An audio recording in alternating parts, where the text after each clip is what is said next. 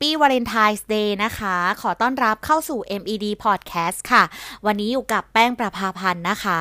ในวันวาเลนไทน์นี้นะคะ ก็อาจจะเป็นวันที่สดใสชื่นมื่นนะคะ ของคนที่มีคู่รักเนาะแต่ว่าจริง ๆ คนโสดก็ไม่ต้องเสียใจไปนะคะ เพราะว่า เราไม่ได้หมายความว่าเราไม่มีคู่รักแล้วเราจะไม่มีความรักนะคะ เพราะว่าจริง ๆ แล้วเนี่ยความรักมันเป็นสิ่งดีๆนะคะ ที่อยู่รอบตัวเราเยอะแยะไปหมดเลย ไม่ว่าจะเป็นความรักจากครอบครัวนะคะ จากเพื่อนจากสัตว์เลี้ยงหรือจากแบบสิ่งที่เรารักต่างๆ ต้นไม้นู่นนี่นั่นนะคะ จริงๆ วันวาเลนไทน์มันก็ตรงกับวันที่ 14 กุมภาพันธ์ของทุกปีเนาะรู้จักกันในชื่อวันแห่งความรักนั่นเองนะคะก็มันกลายเป็นวันสำคัญที่คู่รักเนี่ยทั่วโลกเลยนิยมเฉลิมฉลองนะคะ เพื่อแสดงออกซึ่งความรักแล้วก็ความปรารถนาดีนะคะ ซึ่งแต่จริงๆแล้วเนี่ยทุกคนรู้กันไหมคะว่าประวัติของวันวาเลนไทน์เนี่ยมันมีความเป็นมาอย่างไงวันนี้ แป้งจะมาเล่าให้ทุกคนฟังแล้วกันเนาะ วันวาเลนไทน์นะคะ ภาษาอังกฤษเนี่ยเรียกว่า Valentine's Day นะคะ มันเป็นวันที่มีความเป็นมายาวนานกว่า 1,500 ปีเลยนะ เนื่องจากวันวาเลนไทน์เนี่ยจัดขึ้นเป็นครั้งแรกในคริสต์ศักราช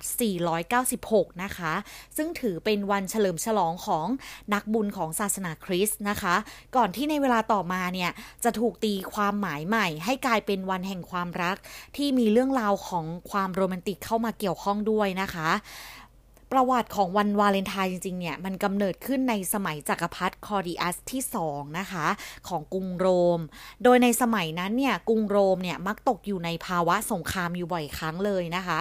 องค์จักรพรรดิเนี่ย ทรงชื่นชอบการทำสงครามมากๆ จึงสั่งเกณฑ์ผู้ชายเนี่ยไปออกรบแต่ขณะเดียวกันค่ะ มีผู้ชายหลายคนก็มีครอบครัวเนาะแล้วก็มีคนรักที่ต้องดูแลนะคะ เขาเหล่านั้นเนี่ยก็ไม่อยากจากครอบครัวไปเพื่อไปเสี่ยงชีวิตในสนามรบเนาะจักรพรรดิคอริอัตที่ 2 นะคะ ก็ทรงสั่งยกเลิกพิธีมั่นและการแต่งงานในกรุงโรมทั้งหมดเลยค่ะ เพื่อให้ประชาชนไปออกรบแต่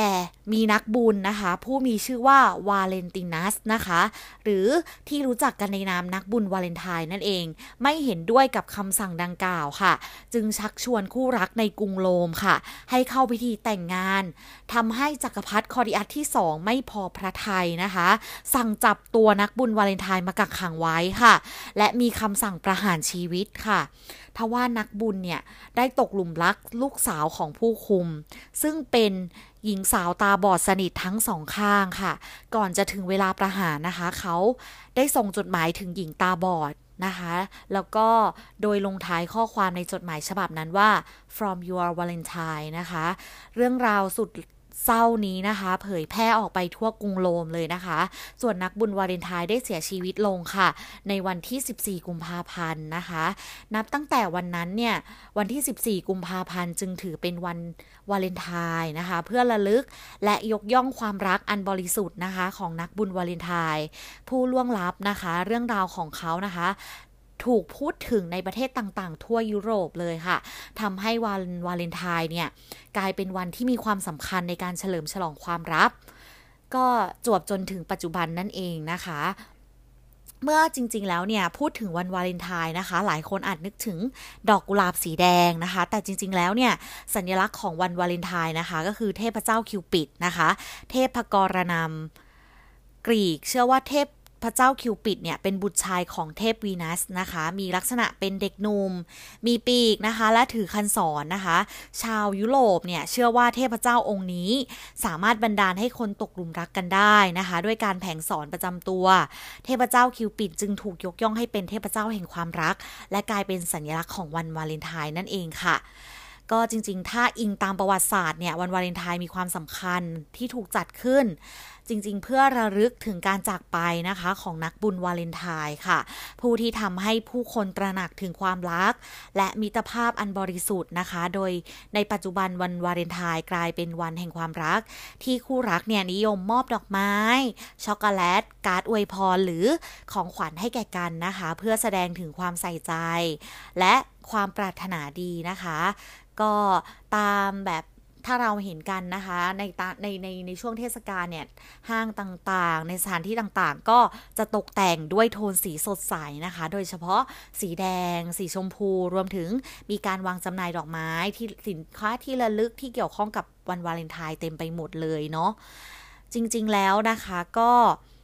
วันวาเลนไทน์เนี่ยมันไม่ได้สื่อถึงวันแห่งความรักที่โรแมนติกเพียงเท่านั้นนะคะ แต่ยังเป็นวันที่สื่อถึงความรักนะคะ ที่บริสุทธิ์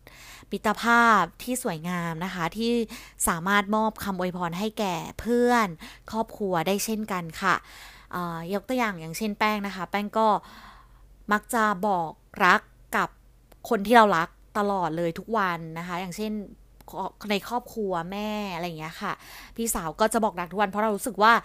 เราอยากจะทำสิ่งดีๆ ให้เขาในทุกๆวันนะคะ จริงๆสำหรับในความคิดแป้งเองเนี่ย วันวาเลนไทน์มันอาจจะเป็นสเปเชียลเดย์วันหนึ่งนะคะ แต่ว่า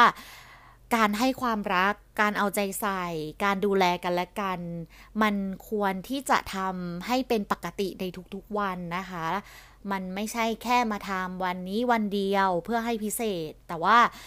ความรักที่ดีอะค่ะ มันสามารถมอบให้กันได้ในทุกๆวันเลยนะคะอาจจะมอบให้กับครอบครัว เพื่อน สัตว์เลี้ยง หรือต้นไม้ที่เรารักหรือเป็นแบบอะไรก็ได้นะคะ ที่มันเป็นการมอบสิ่งดีๆ ให้ให้อีกฝ่ายหนึ่งให้อีกคนหนึ่งให้กับสิ่งหนึ่งแป้งเชื่อว่านี่เรียกว่าความรักแล้วล่ะค่ะ ก็วันนี้ขอให้ทุกคนนะคะ มีความสุขกับความรักที่มีอยู่รอบตัวเลยนะคะ ขอบคุณมากค่ะ สวัสดีค่ะ